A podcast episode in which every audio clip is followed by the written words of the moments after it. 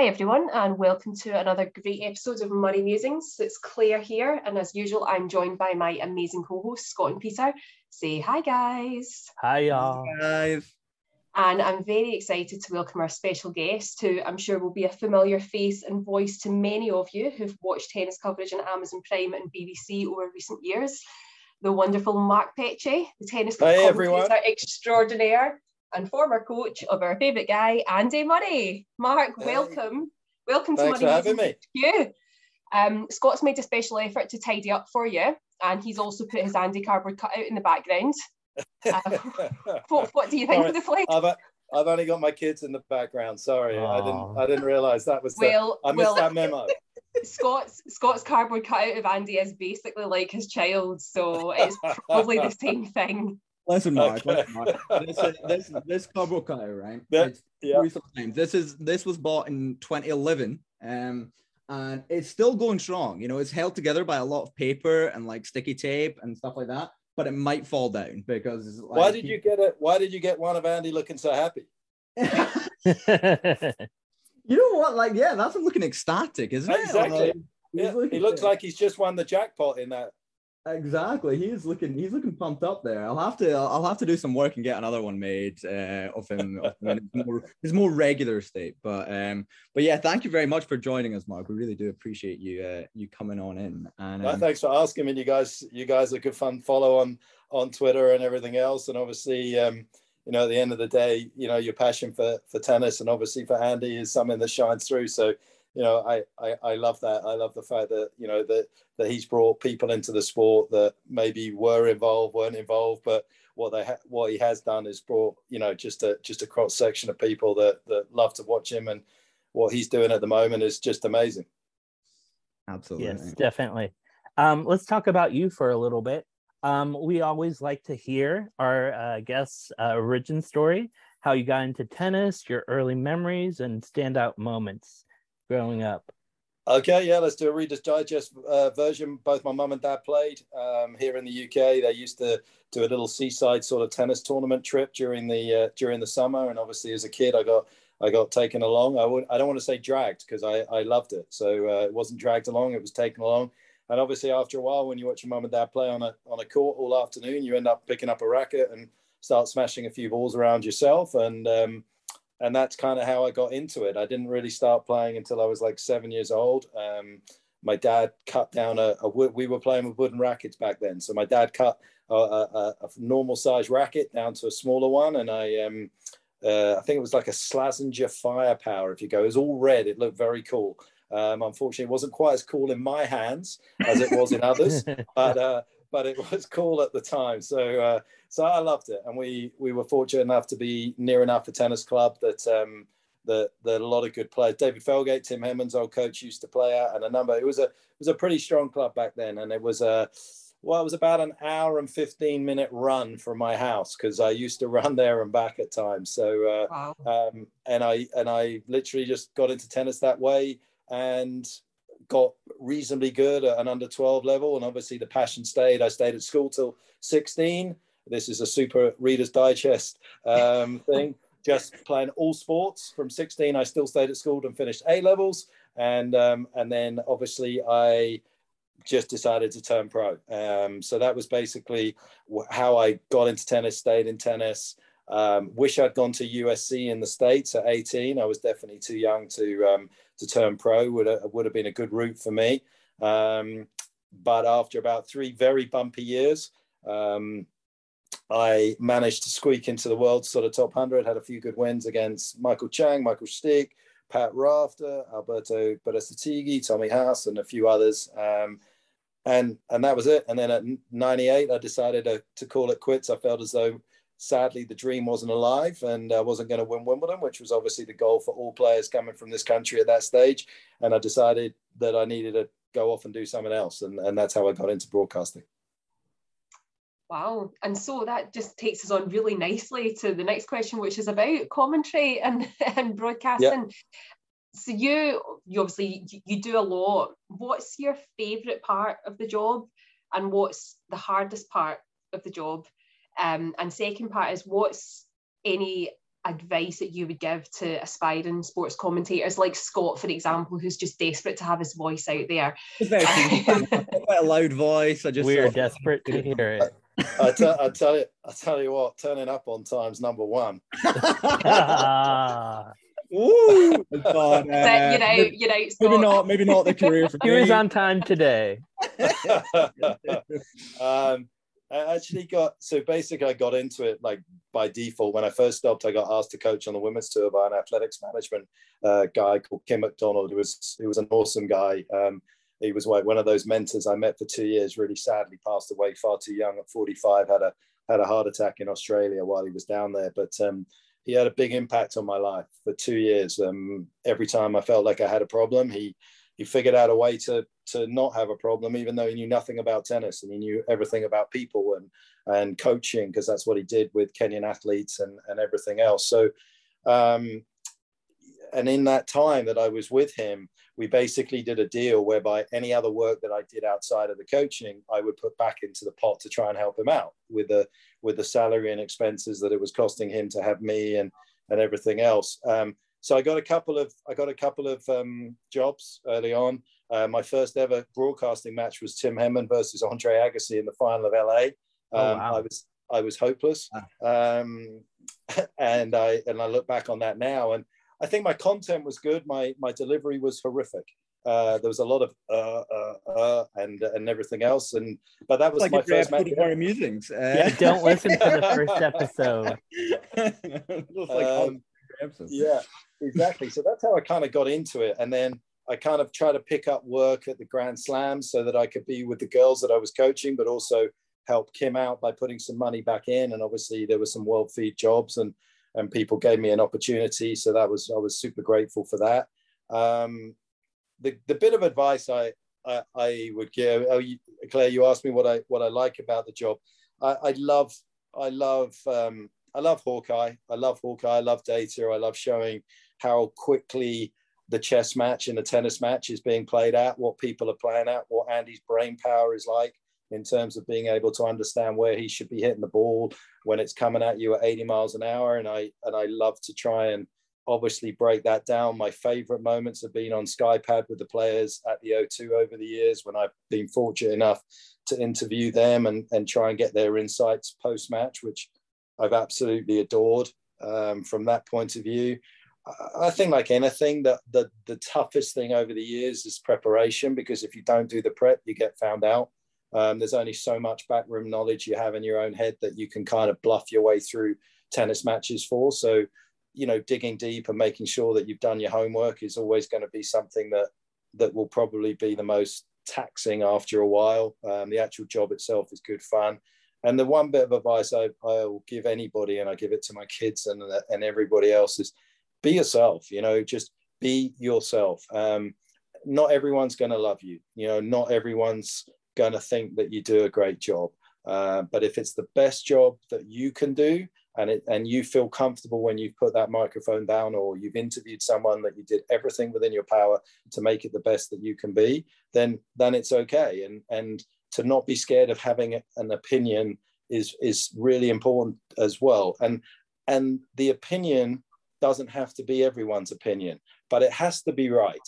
You know you have to be able to back up an opinion. I do think we're getting in danger in the world that we live in that an opinion is allowed regardless if it's completely erroneous if it's got no basis in fact at all. But people will say yeah but that's my opinion. It's like yeah but it, it doesn't hold up at all there's not a grain of truth in what you're saying. So I don't have a problem with people having opinions, and I don't agree with everything that, and people certainly don't agree with all my opinions.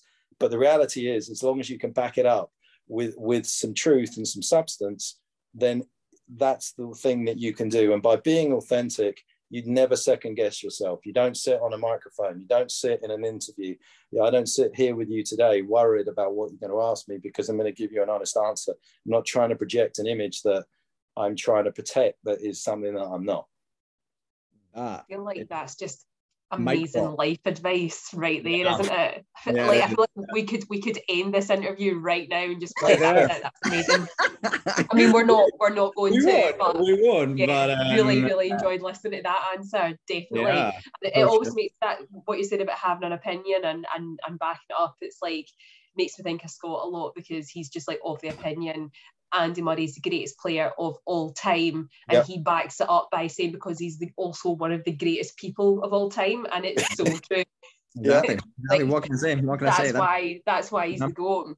Absolutely. Um, I was going to I was going to leave this question for later, but I, w- I would like to ask it just now, just because we've been talking about um about commentary. What's the best match you've ever commentated on? Oh, that's a great question. That's a great question. Um, I mean, the most emotional match for sure was Andy in 2012. I mean, US Open. I mean, I mean, oh, catches me now, even now, sitting oh. here. Oh, um, oh gosh, that did come a bit left field as well. Uh, Let me tell you something about that match, Mark. I was um, on the first night of my honeymoon. No. Because it just it, that that was when they played the final on the Monday because there'd been yeah. such terrible rain that year, hadn't there? Yeah. Um, so so we just we just arrived in Barbados on our honeymoon. first night and I was like, I'm just going to need to stop you right there. This is how married life is going to be from now on. Before before we even have dinner, we are going to watch the US Open yeah. final. it was a good decision. Was, it was yeah, a good it really was. Yeah.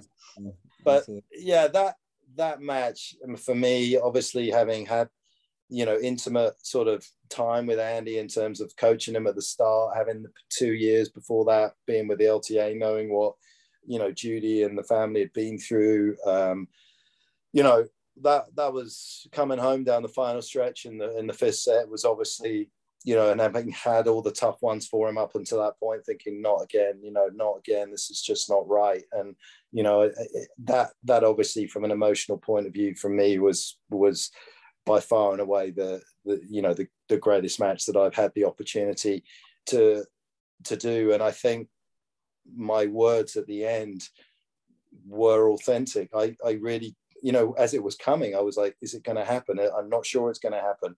Uh, you know what do I say? Do I say you know how much do you say in those moments? And kind of you know that that moment just was me. It was just what I felt at the time. And um, and yeah, I mean that that yeah, I'll never I'll never be that. There's some amazing there were some amazing matches, and there's obviously been a load of Andy's matches that I've loved commentating on, and some some really seminal moments with 2016 World Tour Finals and and all of those things that I know how much they've meant to him. Um, but that moment, you know, you you were never going to get any other time that was your first, and and and for him to do it in the manner that he did was was unreal. Yeah. yeah definitely. Tough to beat. Tough to beat. Um, yeah. On on on that note, again, Mark, you're, you're doing very well here at providing answers that segue nicely onto the question. Um, to be honest, like uh, some of the times we record episodes of Murray Musings and we have to like, you know, crowbar ourselves onto another topic. it just does not work. But at the moment, we're flying. So yeah. Talk about, let's talk about andy uh, and yeah. let's talk about your relationship with andy. Let's talk about what he was like when he was younger early memories uh, that you might have of him. And um, i've written here did you know when you met him uh, this guy's going to lift a wimbledon trophy in the future? You know like it's it's a, it's a really good question like because did I know he was going to lift a Wimbledon trophy? No, I didn't know he was going to lift a Wimbledon trophy. No, it would be lying if I said I knew for sure that he was going to lift a Wimbledon trophy. The first time I ever saw him play a match live was in Craiglockhart in Scotland. I'd flown up there. Yeah, yeah. um, I played lots of my junior tennis there. I played nationals there. Won my won my first ever hard court under 14 nationals in Craiglockhart took the train home was great memory for me. Um, yeah. It's obviously changed out of sight in terms of redevelopment since, but it was, um, but it's got uh, it's dear place to my heart.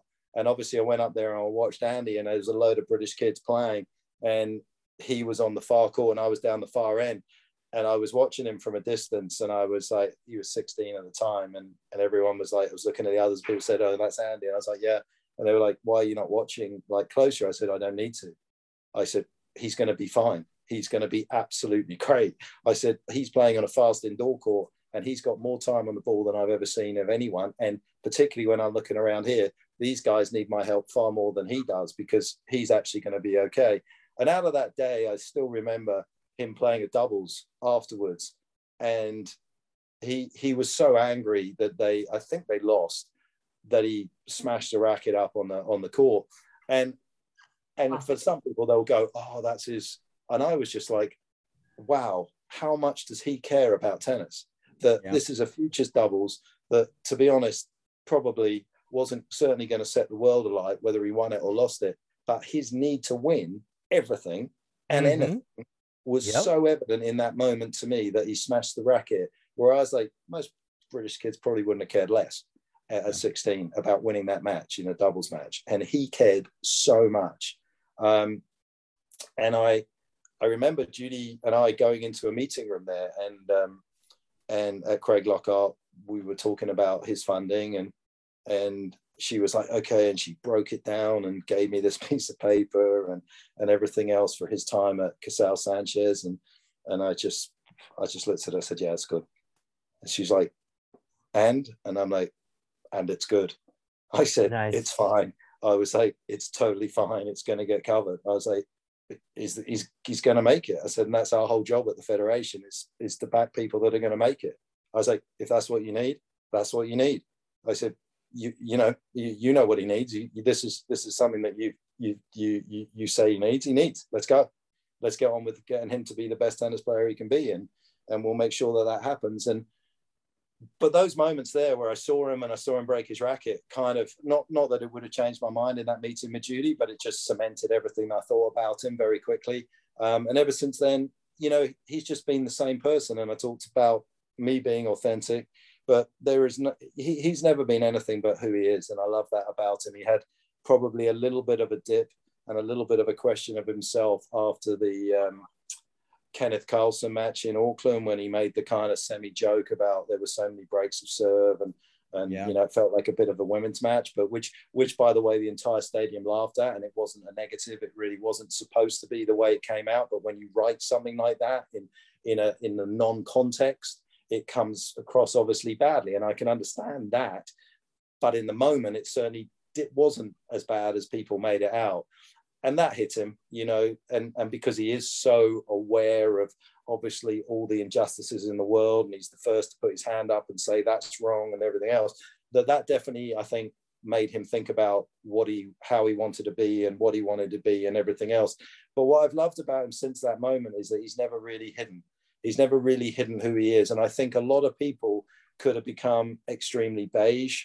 They could have become very uh, risk adverse in, in backing certain causes or saying what they think, you know. Um, and I've loved the fact that he's found a, a, a place to be himself in front of millions and millions of people that will judge you on a daily basis, basis as, as hard as anyone, but they don't know you at all and yet he's been he's he's had the courage in his convictions to be his own person and as time's gone by everyone has learned to love that about him. And if he hadn't have stayed true to that i just wonder where where he would have been sitting right now. But everybody knows that what you see is what you get and what you get is a is a completely genuine person whose heart's in the right place.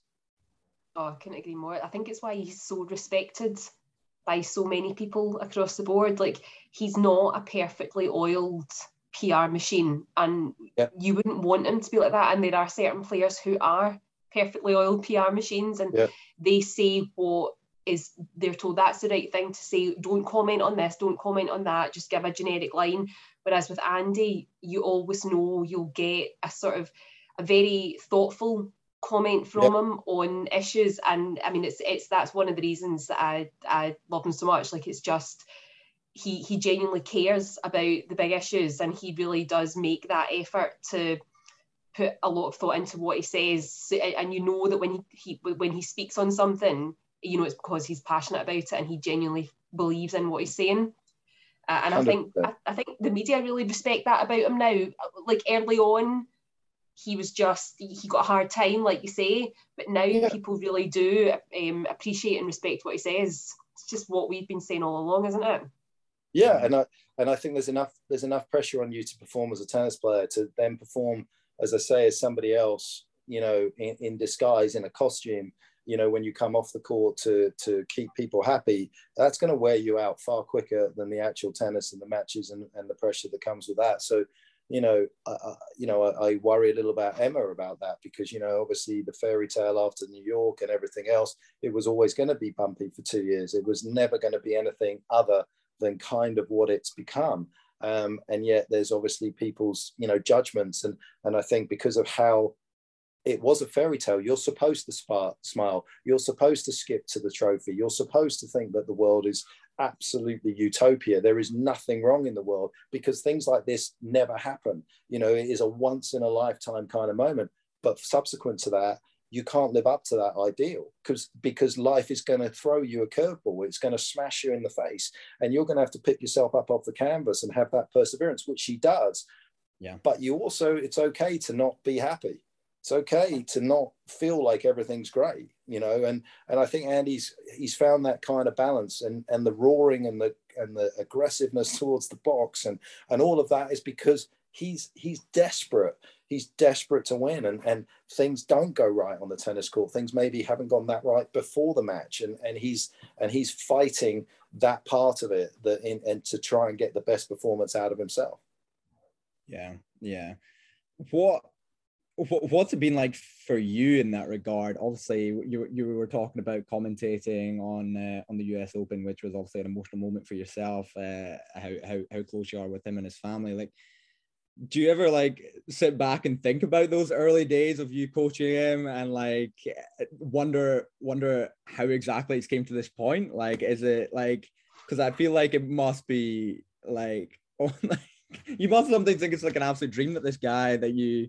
that this kid that you were you, you were giving advice to in those early stages has went as far as he has yeah listen i mean you know we it was, and you know like we got together by accident you know that was no there was no great plan there you know he uh, you know he he basically finished with his coach in spain and and and obviously from you know he picked up the phone to me straight off the back of the match said i'm not really enjoying my tennis it's never happened to me before you know i don't know what to do really and i said well listen you got the grass now let's get over here let's get on the grass. I'll look after you for the month.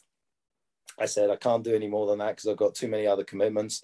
I said, but like, I'll, I'll take care of you because there isn't really anyone else that you know. So let's do it. Let's, let's come over and I'll, I'll figure it out. And, and obviously things went pretty well with Queens and Wimbledon losing to the, to Naube in, in five. And then he asked me to work. And, and if I'm being brutally honest, that wasn't my plan. You know, I'd, I'd been away for two years for eight nine months of the year when my first daughter was born and and I didn't really want to go back to that life if I'm being totally honest with you. I uh, I knew what it entailed. It was very tough on my wife. Um, I didn't enjoy I'd traveled already you got to remember as a pro player for 11, 11 years 12 years.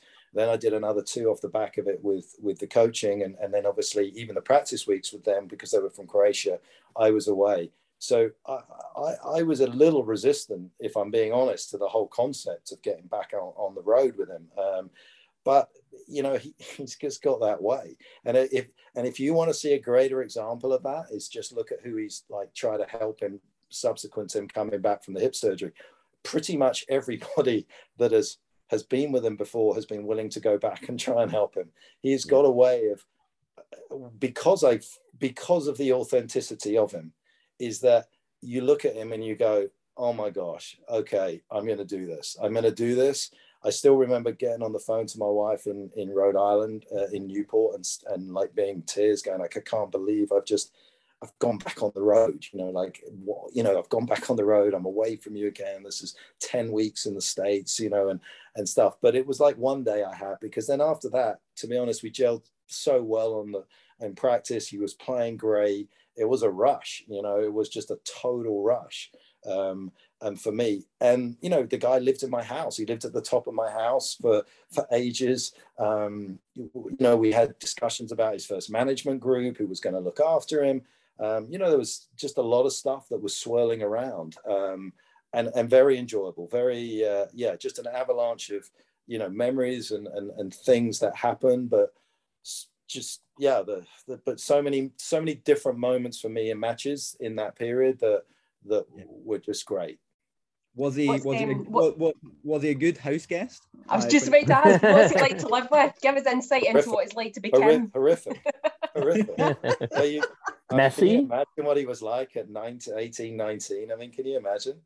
I mean, they were close. They were close upstairs. I think my wife, when when she went up there, they were walking on their own. They were oh so Christmas. yeah. that so, he was always, always very respectful though, and always, to be fair, would help. Always pick up this. Always there was. I, I don't want to. I don't want to give him too hard a time on that stuff. His manners were impeccable in other areas, but you know he's a uh-huh. teenager. It's, yeah. it's so funny because when we spoke to Judy about Jamie and Andy, she said that Jamie's like impeccable likes to be really yeah. clean and that was the reason yeah. she told a story about them playing rugby and Jamie was like I don't want to play rugby again because you get too messy like he just liked everything to be neat and clean and tidy and then Andy yeah. on the other hand he just didn't want to play so he thought the coach was an idiot so it's like I'm kidding about being messy yeah like he just cares about winning like he he'll be one of those guys that you see on one of those documentaries about like literally they'll they'll think he's a hoarder but he's not a hoarder. He's just in a mess, and he's like, I didn't even see it. I was too busy focused on trying to trying to win this thing. Yeah, but there's like stuff everywhere in this room, and it hasn't been cleaned for about four years. Ah, I didn't even notice. that uh, that sounds a great deal like Murray Musings HQ right now. It and on does. that note, um, so from young Andy, from those early yeah. days, uh, let's fast forward now to uh, Andy's year so far. It's obviously a very kind of different, um, different Andy Murray that we're seeing now um, than uh, than those early days. Um, ever since really kind of almost like 2017, 2018, like that that kind of period. It's been a it's been a difficult. It's been a let's let's let's let's say it. It's it's been a difficult kind of time for Andy um in in the last few years. But focusing on this year in particular, what um what are your thoughts of Andy's year so far? Like what uh what are your kind of uh what, what yeah if I can if I can wheel it back a little bit, um, hmm. you know when I when Andy asked me last April to kind of go and help out at the NTC yeah. and everything else, um, wow, I mean he was he he he was he was striving so much like he always does to to be the best that he can. Um, but I mean, he was having to manage so much, so much. I mean, amount of time on court was not enough. But obviously, the hip issue causes you to not have enough time on court. So then you've got to do all the all the extra work and and the you know non-impact work. You know, he's he's biking in his his steam room and his sauna to get ready for Tokyo. Um, and and all of those things. But you know, he couldn't. He, for me, he couldn't because of the hip and the restrictions that everyone had put on him um, rightly so, he couldn't hit enough tennis balls. So, you know, first things first is skill sport. So that was hugely frustrating for him, you know, um, and and to search for his best tennis isn't going to be a miracle. You know, you've got to put you've got to put the work in, even when you're as talented as he is. Um, the one thing that Andy has always taught me, um, and especially about the great players, not just your not just your average players, but your great players, is to always listen to them because 99% of the time they're right. They may not always be seeing it in the right way or explaining it in the right way, but whatever they're feeling is 99% of the time is right.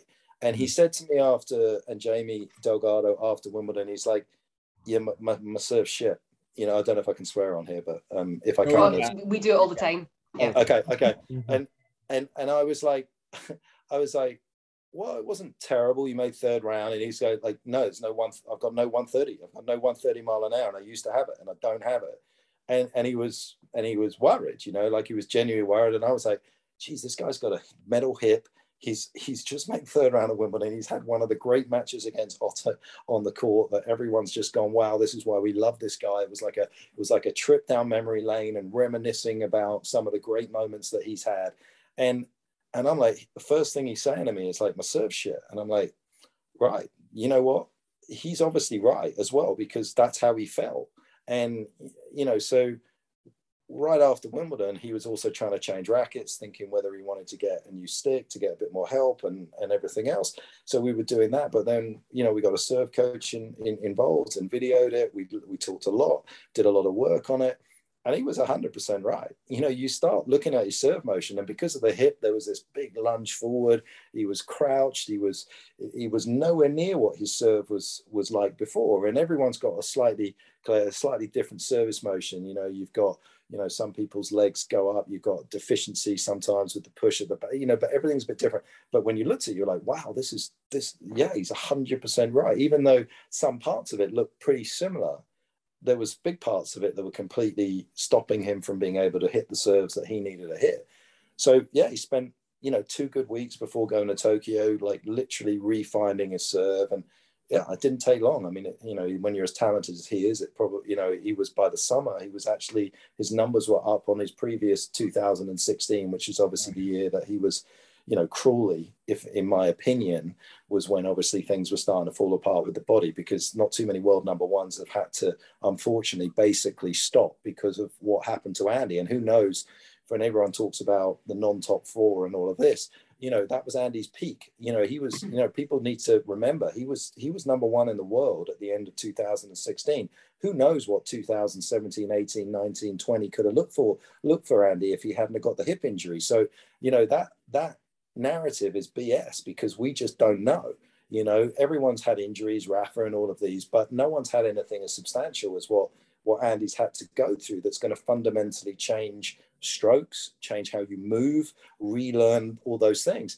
So so for me to be involved in that process to see how much his game had changed because of the hip also makes me even more awe-inspired about what he's capable of doing.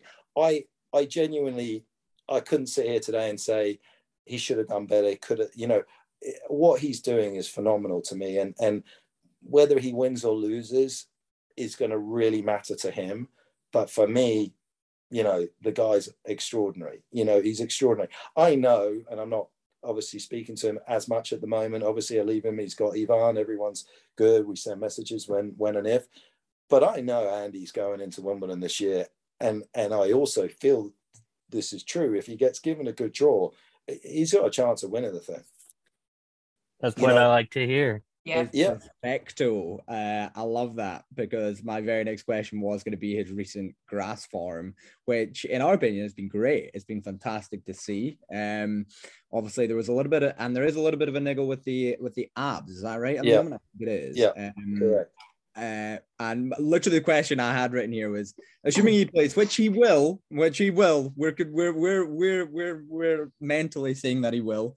Um, how well do you see him doing?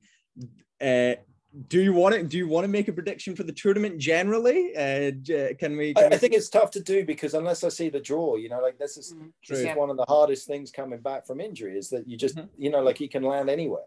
You know, that was the hardest thing about, you know, not being able to sort of play more tournaments and, you know, and get himself up because once you get inside 32, life's life's sweet. You know, he's he's going to dodge a few bullets early on, but you know, you come up against Berrettini in the first round, that's a that's a coin flip.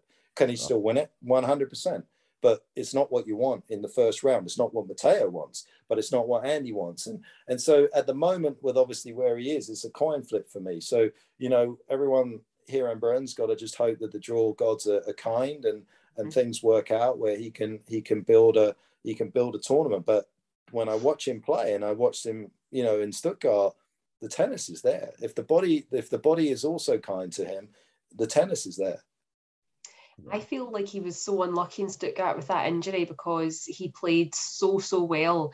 And I think if it hadn't been, you could see in the third set, you could see the grimacing, you could see that he was in pain of so you, you weren't 100% yeah. sure what exactly it was but you could see that he was in pain the, the, the guy what, grimace is going to the toilet so that's not well that's that's true that is true he, he, this is well this is where yeah. I get I always get frustrated I always get frustrated when people go, "Oh, look at him! He's he's you know he's limping as he walks." He's, but that's how he walks. He lumbers. He always yeah. lump, you know, like he's kind of shoulders first. Um, but yeah, like you could see he was in pain in Stuttgart, and I just think, oh, such a shame because he was playing so well. If it hadn't been for that, I I am pretty convinced he he would have taken that third set and he would have won. Um, it's just it's just like you say, it's like harking back to 2016. Who knows what yeah. what 2017, 2018 would have held if it hadn't been for that hip injury because he he was just even with the hip injury, he was still going out there and grinding and playing well, you can't, so so well. Yeah, I mean, just look at what Rafa's done this year. I mean, he hasn't been anywhere near hundred percent, and he's winning. I mean, these guys, these guys were head and shoulders above everybody else. They they weren't the big four because they were just mentally better. They they were mentally better because they were better. They were better yeah. tennis players. They were better tennis players for the whole generation, and the rest of them, with all due respect, they are phenomenal tennis players. They're not as good as the big four. And, and that's why Rafa can still do what he's done this year, even when he's maybe not 100% and certainly didn't have that mm-hmm. prep yeah. going into Australia. He's still winning. So you can't tell me that Andy couldn't have, you know, won, you know, five, six, seven more slams in that period when he's world number one, feeling as though he's wearing that, you know, cloak of invincibility and, Absolutely. and his body, you know, so, you know, that, that whole, that whole thing was just rough to watch because you know he he was there he was the guy and and and, and also he's a guy that likes to be the guy you know that's that you know so it would have it would have suited his personality mm-hmm. what yeah, i want to know uh, is when you're commentating do you want to coach um, and do you restrain yourself from critiquing matches I, I like to think, and I'm sure that again, like I said right at the start, I'm not going to please everyone, and I'm sure not everybody hears what I say. I mean, I certainly know you know, when I read some of the comments on social, like Novak fans will hear one thing, Rafa fans will hear one exactly. thing, and everything else. But you can't. I I think you got to you've got to critique in a way that's constructive. You yeah. know, it's very easy yeah. to say they're you know someone's bad or whatever else, but it's like it's a tough sport. You know, if it was easy, everybody would make it. I'm obviously you know a prime example of that. You know, having reached just 80 in the world, so I know how tough it is. I like to believe that when I'm talking you know, through all the different guises that I've had from a player to a coach on the women's tour, the men's tour, even being in front of, you know, running a federation department for two years, that I have a healthy sort of broad spectrum sort of view of what's going on. So when I'm on the court and I'm watching somebody play, like yeah, if it's just a bad day, it's just a bad day, and you know you just got to call it as it as you see it. I try not to get too too too down on people, but I, I like to try and say you could have done this or you could have done that. I never feel I well certainly for the top players they're never they can always do something else other players are just not as good and, and, and i know that sounds harsh because we live in a world that hard work supposedly is going to trump talent but it will never trump talent you know it, you know when it does is if talent doesn't work hard then you're basically screwed but yeah. you know so you know but if, if talent works hard it's going to be better. It's it, it, you you can't you can't live with that. I, I played a hundred practice sets with Stefan Edberg and I won none. Yeah. Wow. Uh, do you think I didn't want to win one? Did you think I didn't care? Did you think I didn't care? Did you think uh-huh. that it didn't matter to me? Of course it mattered to me. I just I got seven five. I got seven six. I never won one. You know yeah. that that, that mm. that's not me not trying. That's him just being better than me in the big moments, even on a practice court. Yeah. Yeah. Yeah. That's, that's fair. Um, to to to to to jump back for for, for one second. Yep. So obviously we're predicting Andy to win Wimbledon. Um, yeah. yep. Um, on the on the women's side, can you see past Iga winning um at all? Like, oh yeah. Uh, like the women's is the greatest opportunity of all time. I called it the the goot. You know, it is not the goat; it's the goot at the moment. It's the greatest opportunity of all time. I mean, there are nice. chances galore out there.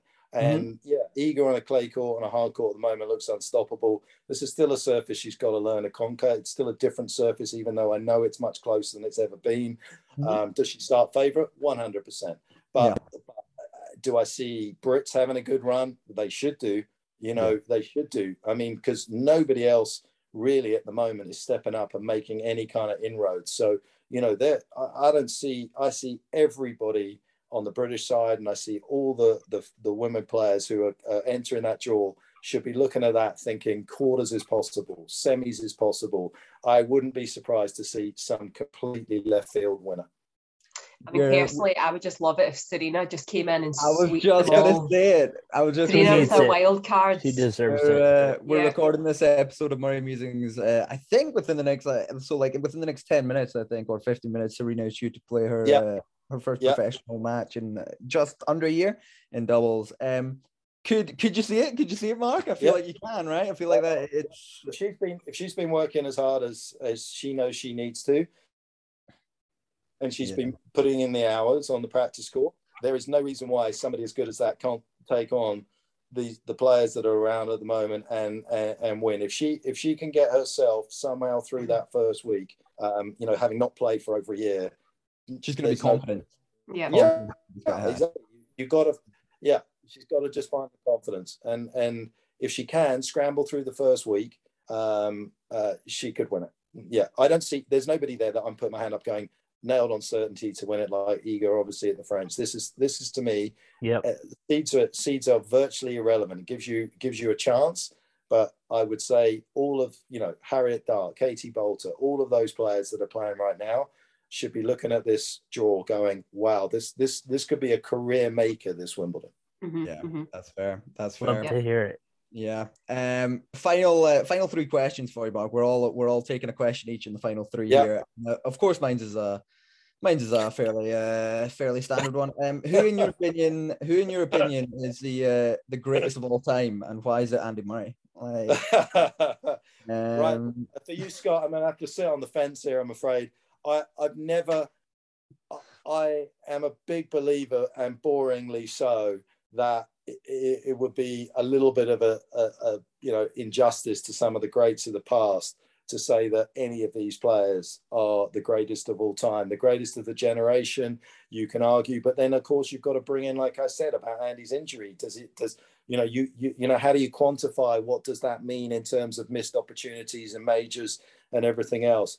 Um, so has he been the most inspiring sports person, you know, to me personally yes. in the absolutely. last 20 years? 100%. Yeah. Yep. Should And we start calling it the greatest at that particular moment in time? Yeah. Yeah. Yeah, we can do that. Yeah, like 2016, Andy Murray. Like, uh, Yeah. great, Uh, great. 100%. okay, so for me, I would like you to build your perfect tennis player. So obviously it's Andy for the lob because no Yes. one else can lob like Andy. Yeah. But what about the perfect serve, perfect return, forehand, backhand, volley, and just general movement? Okay. Um, that's a good. It's a it's a it's a great question. I, I'm gonna have to pick. I'm gonna have to pick Rafa on the forehand side. Mhm. Um, I think that's definitely him. I'm going to take, um, and everyone's going to say that I'm I'm biased here, but I'm going to take I'm going to take Andy on the backhand. Okay. Uh, yeah. I I I genuinely feel that shot when he's on is unplayable. Um, on a, I mean, on a grass court, I've watched great players just be defending off that backhand. So, and he changes it with the same stroke, and, and you just don't Mhm. read it coming. Um, I am on, on the serve. On on the serve, I, I, I I've got to say, I think Roger's been the best spot server of all time. I, I mean, he may not have the biggest serve, but I would have to say that Rogers Rogers the best spot server of all time. We are talking just men, or are we talking women here? You can have have- women in there as well. Yep. yep. Okay, so if we are going to, well, I, I will take Serena for the serve. Yeah, I was Yeah. gonna say. Yeah. Oh yeah. I will hundred percent take Serena for the serve. I, I I would take Novak and Monica Seles on the return. I, I I mean, if we're allowed to choose choose one and another, I would definitely go for Monica and and Novak on the on the return of serve. Steffi Yeah. would have to come back into the picture for for movement. Yeah. Um, I think she was the greatest mover uh, of all time. Um, Carlos Alcaraz for a drop shot. yes, I love that one. I love Yeah. that one. Carlos Carlos Yeah. Alcaraz for a for a for a drop shot, and um, I, I again this this will be slightly controversial to some people, but I, I will go with uh, Martina Navratilova for volleys. Wow. I was just about to ask volleys. Yeah, Yeah, definitely. Put- Yeah. Put it in there. That's Yeah. fair. That That's is- uh, that would make quite a player. Claire, you taking Yeah, notes? Yeah. let me. I was taking notes there, just Yeah. being being the diligent communications person that I am. yeah. So That's just fair. to round that up, we've got Yeah. what a player we've got here. So Yeah. we've got Serena for the serve. Yeah. yeah, We've got Novak and Monica Seles for the return. yeah, We've got Nadal for the forehand. correct. Andy Murray for the backhand. Yes, Andy Murray for the lob. yes, Alcaraz for the drop shot. Yeah. Navratilova for the volley, and Yeah. the incredible Steffi Graf for overall movement. What a player! Yes. Uh, yeah. Wouldn't That's like bad, that's huh? the dream player. No one's I feel, beating like- them. I feel there's a few few calendar grand slams in there. I was Yeah. gonna say, yeah, absolutely, absolutely. And when Andy's doing the backhand down the line, that's just oh, Yeah. beauty just shot.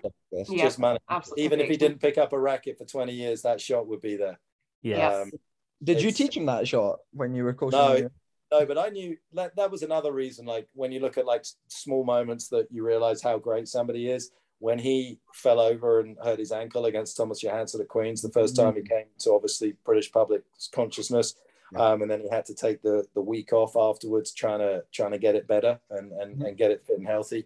Um, he didn't hit his first ball till like two days before he played George Bastl and um, uh, at Wimby, and honestly, he hit the ball every single time out of the middle of the racket. I mean, I don't think he missed it one on a grass. And grass was still a bit quicker back then, obviously. And and I that was also another moment. I was like, wow, put myself in his shoes, coming back. Would I hit the ball as clean as that? Not a chance.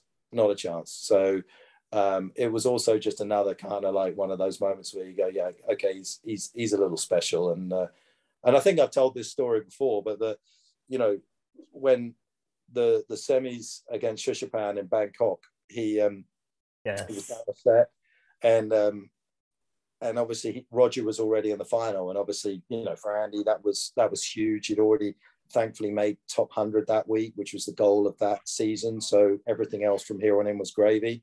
Um, and he was he was down a set. He was lost a little bit of rhythm on his serve. And one thing Andy does when he when he loses rhythm on his serve is like serve and volley. It kind of helps him get his rhythm back a little bit with his first serve. So he was searching for that.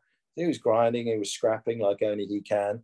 Um, and you know, so from from that, and I was watching, and then he got to set point, and and Paradorn came in and and hit a great approach shot, and Andy was probably just outside the doubles line when he hit a backhand down the line, and I mean he literally had a postage stamp to hit it onto to hit the winner, and he and he nailed it. I mean, nailed it on the you know just perfect. Couldn't have hit it better. Wins the set, breaks the momentum. Paradorn's like down. He ends up winning the third, gets his opportunity to play Roger, and we're back in the hotel later on, and we're chatting and and we're having dinner, and I just go, oh, do you remember? I was like, set point. Let's just talk talk me through that. I said, like, how good a shot was that?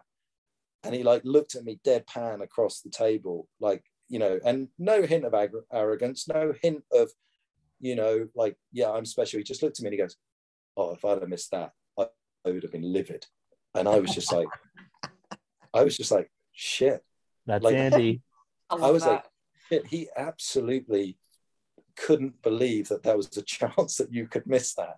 And I'm like, I'm like thinking, wow, that would have been a career shot for me. And he's like, no, if I miss that, I'm literally snapping. And I was just like, okay, that's that's a whole different level of of what you feel like you can achieve, which helped me. You know, like Andy's been amazingly educational for me as a coach and as a human and everything else because I've learned an awful lot about what is possible, how people think, what what what different how when you are at that kind of you know level of your of your industry, how you're able to kind of see things in a totally different light to everybody else, and and you kind of you know people set the bar too low even for them. They think, oh, that was you know they'll say, oh, that's amazing, everything's amazing, and it's like no, that's routine. That's just absolutely bread and butter for them.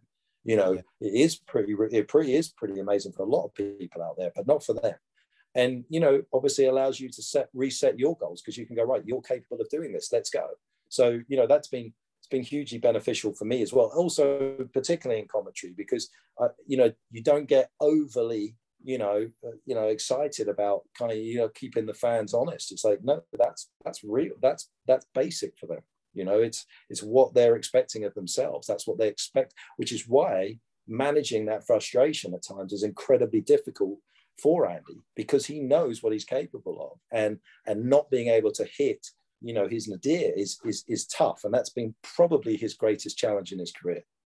Yeah, is bring it around. That is perfecto place to almost wrap up. Actually, to be honest, Uh, it's it's interesting that you say that like you've learned uh, you you you've you've learned a lot from from from Yeah. Andy and, and from coaching Andy because like I, it's bizarre like because just recently just like of the of the opportunities that we've had like um to, to interview yourself and to interview Judy it's it's bizarre because it's like like Andy like just being a fan of Andy like I wouldn't have met any of these guys I wouldn't be sitting recording an episode of Murray Music of of a podcast dedicated to this uh, curly haired guy from Dunblane like without him. So he's some guy. He's uh, he He- is some guy. he's like- he's very he's he's very unique. He's he's very unique, and um, you know, I hope you know, I hope everybody appreciates what he's pushed himself through to to become, you know, the best player that he can be, the best version of himself. He's he's you know he's he's a real paradox of a character. You know, like it, you know, which is why you love him because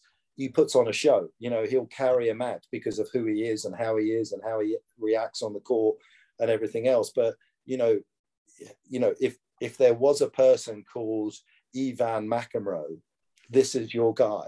This is your guy. This is this is what it would look like. This Wow, is yeah. this is him. He's he's so detailed orientated. He is so diligent with eyes and crossing T's and his and his work ethic in the gym is off the charts, you know. But he does have that side of him, the fire, you know, which unfortunately at times can self-sabotage, you know. But that's why we love him because he he does have at times that human quality that we can all, you know, go, yeah, I've been there.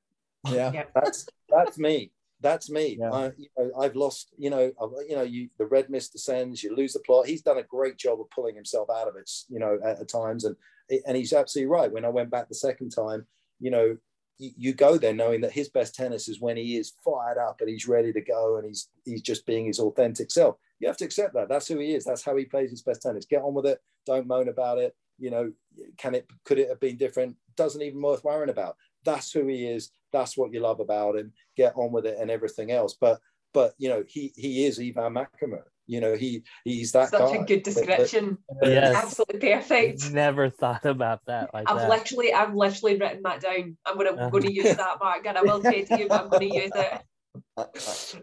That is uh, that's perfect. Uh, Peter, you want to ask our final question? I have one final question for you, Yeah. and it is uh, one of my favorites that I like to ask our guests. What would be your walk on song when you're getting pumped for a match to start off with? Oh my goodness. Um, great question. Um, You're walking on uh, Arthur Ashe, and there's a tune blaring Or, to get or ready. cent- centre court. or center court, of course. on Arthur Ashe. Um, I I'm gonna have to say um, anything Taylor Swift. Nice. Oh wow! would you Wow. go? Would you go for "Welcome to New York"? welcome Uh, to, it's got to be yeah, welcome to New York US for Arthur Open? Ashe, hasn't it? Oh, Yeah. getaway car, feeling 22. Oh, I love it. Folklore. I love it. Nice. you know, I did Amazing. not know you were a Swifty. Yeah. I am too. I, I, I'm, I'm, yeah. My kids, my kids love it. I mean, I think people think I'm mad, but uh, I, I, I, I, I think, I, I think, and people are going to crush me for this. I think she's a modern day poet. You know, I do. Yes. I think she's a modern day poet. I love. Okay. I, I think poetry has changed. I think rap music and all of that is, Hmm. is modern day poetry, and um, and I know people love to to knock successful people, but you know, I yeah, I I, I, I love it. Yeah, But So real love it. quick, which is your favorite album, Folklore or Evermore? Oof. Uh, I- I go back do and like forth. folklore. I love I love folklore. I do love Yes. folklore. Yeah, I, I I do. I put it on a lot. I've I've listened to it too many times, but I absolutely love it. So Nice. um, yeah, uh, Just- I, I really do.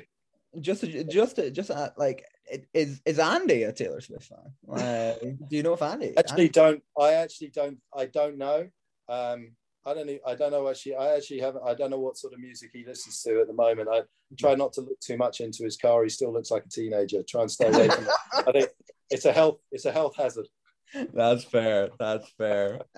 I love that last question because it always tells us a lot about the person that we've uh, been interviewing. But um, uh, honestly, Mark, thank you so much for uh, for your time today. We really, really have appreciated it. Thanks for having me on. You guys are awesome. Keep up, keep up the passion, keep up the love. Let's hope, let's hope he has a big round at Wimby. For sure, absolutely, absolutely. One uh, one final thing that I will say is uh, also yeah. a major, major thanks to Mark. Um, so uh, we we did we did post a video of it on our uh, on our Murray Musing uh, account, uh, Twitter account. Um, Mark was generous enough when he was commentating on Amazon Prime just a couple of yeah. months ago, uh, Indian Wells, to give us a wee shout out at the time. Yeah. Um, and a little interesting fact for you, Mark, is that you were you were you were so kind with your comments, and you were saying that me and and, and Claire and Peter would be be watching ready at home uh, for, for that match. I actually think we that were. all three of us, all three of us, we were. I, I was working at the time. Claire was uh, Claire was. I was uh, in London visiting a friend. I'm not sure. Oh, really? I was working, but yeah. Yeah. So we were all we were all busy. I was working time. the tournament. And, uh, yeah. Okay. That, that, that's so, the, the, the what, irony. What uh, what happened was that uh, like I remember because I was so I was watching the match while running uh, running a pub quiz I was doing, but I was yep. watching it also on silent at the side. So I was just scrolling online and I saw so many people were like, "Oh my gosh, you guys! Like, oh, you got me shouting on Amazon Prime." We were like, we were like, "What? Like, what happened?" Sorry? What was your pub quiz? Was it just about Andy? Was it was. It? You know what? That night, that night, it could have been that night. I could have just changed it all because honestly, like I was, that was middle of the pub quiz. I was like, I'm sorry, guys. I need to just wait before asking this next question. I need to just find out what's going on. So, have, have you ever seen Have you ever seen the episode of Gavin and Stacey where James Corden's doing the pub quiz? Yeah, yeah. Every every answer to the question is Gary Lineker. Yeah. I feel like when Scott does a pub quiz, yeah, he'll just come up with all these questions where every answer will be Andy Murray. yeah, that's what I feel like. Yeah, absolutely. Um, yeah. But, uh, but no. national bird of Botswana,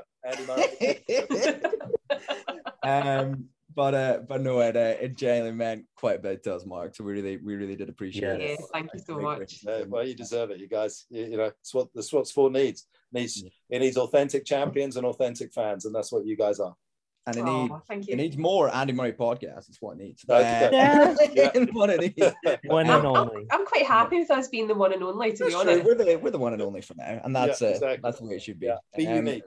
Yeah. Absolutely, absolutely. Um, so yeah, thank you very much, everyone, for listening in to yet another episode of uh, of Murray Musings. It's been it's been a great one, and uh, uh, I've been Scott, he's been Peter, she's been Claire, and that right there has been the wonderful Mark Petchey. Thank you very much, guys, and we'll see you in the next episode. Bye. Thanks, everyone. Bye. Bye, everyone. Hi, I'm Andy Murray, and you've been listening to the Murray Musings podcast.